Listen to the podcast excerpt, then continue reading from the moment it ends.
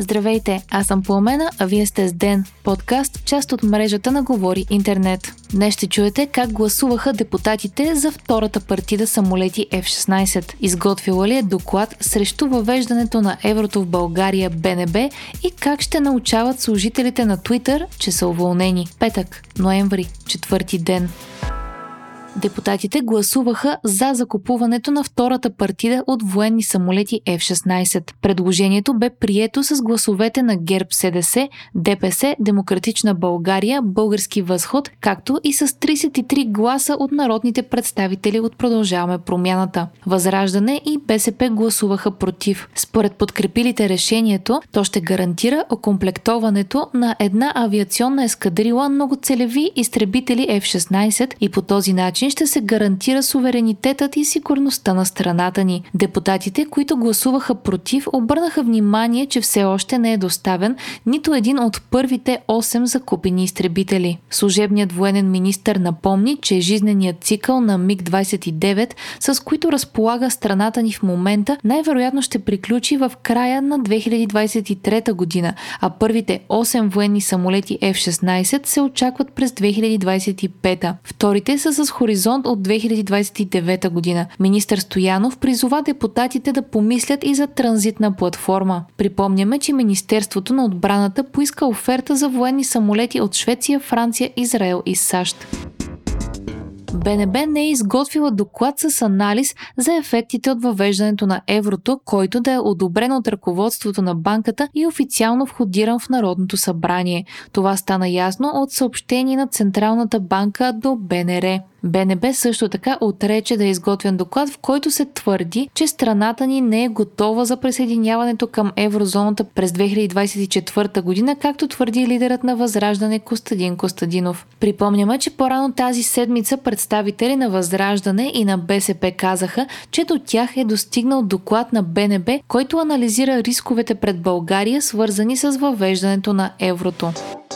Русия сигнализира, че се оттегля от Южна Украина, но Киев се страхува, че това може да е капан, пише Reuters. Официално лице в окупираната от Русия южна част на Украина е заявило, че руските войски най-вероятно ще напуснат западната част на река Днепър в Херсон и е подтикнал цивилното население също да напусне града. За сега Москва запазва тишина по въпроса, но Украина и западните и съюзници са предпазливи, тъй като според тях може да става въпрос за капан. Президентът на Украина Володимир Зеленски потвърждава позицията си, че няма да участва в предстоящата среща на върха на Г-20 в Индонезия, ако Владимир Путин присъства на нея. Украина не е част от Г-20, но тази година получи покана в опит срещата да стане поле за мирни преговори между Киев и Москва. Зеленски обаче отказа поканата на президента на Индонезия Джоко Уидодо с аргумента, че няма да преговаря с настоящото ръководство на Руската федерация за заради анексията на четирите украински територии.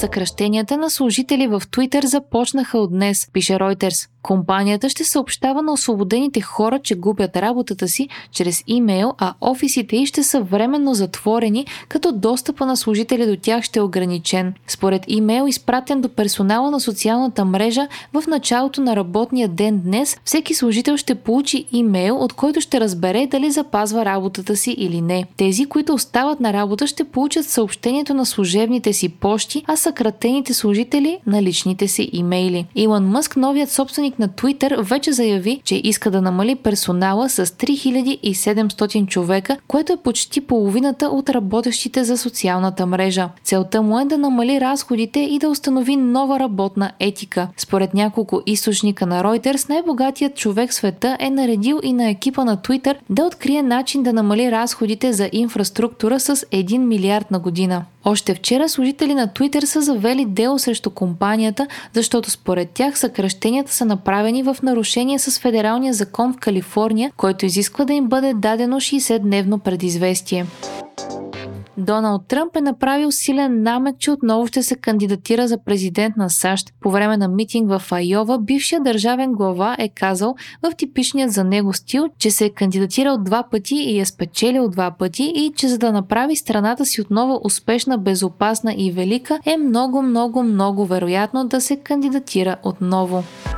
Вие слушахте подкаста Ден, част от мрежата на Говори Интернет. Епизода подготвих аз по умена Крумова Петкова, а аудиомонтажа направи Антон Велев. Ден е независима медия и разчитаме на вас, слушателите ни. Можете да ни подкрепите, като станете наш патрон в patreon.com Говори Интернет и изберете опцията Денник.